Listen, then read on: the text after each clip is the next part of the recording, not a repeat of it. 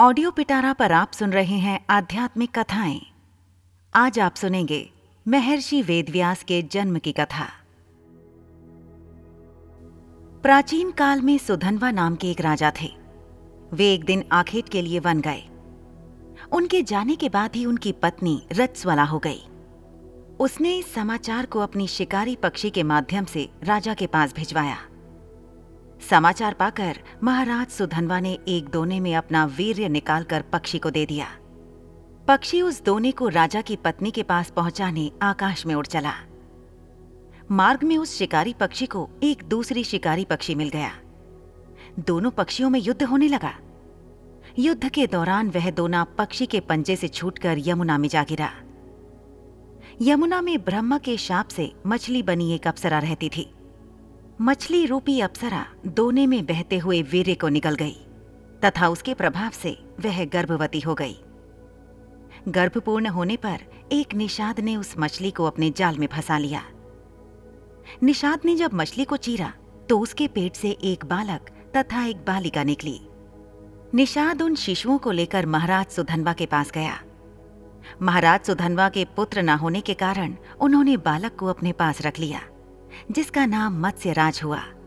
बालिका निषाद के पास ही रह गई और उसका नाम मत्स्य गंधा रखा गया, क्योंकि उसके अंगों से मछली की गंध निकलती थी।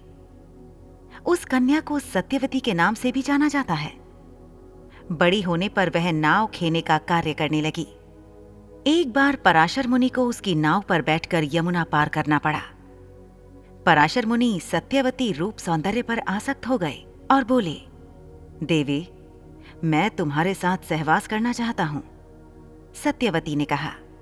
मुनिवर, आप ब्रह्म ज्ञानी हैं और मैं निषाद कन्या। हमारा सहवास संभव नहीं है।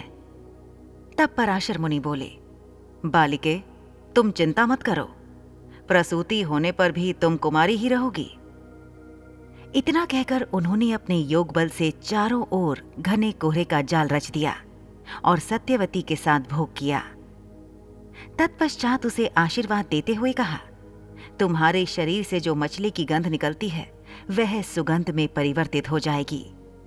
समय आने पर सत्यवती के गर्भ से वेद वेदांगों में पारंगत एक पुत्र हुआ।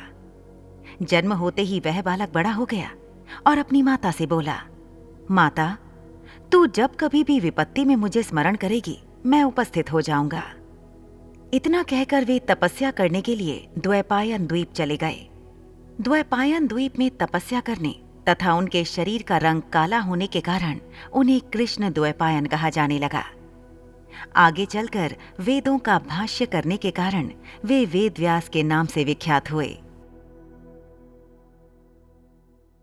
ऐसी ही इंटरेस्टिंग किताबें कुछ बेहतरीन आवाजों में। सुनिए सिर्फ़ ऑडियो पिटारा पर। ऑडियो पिटारा सुनना ज़रूरी है।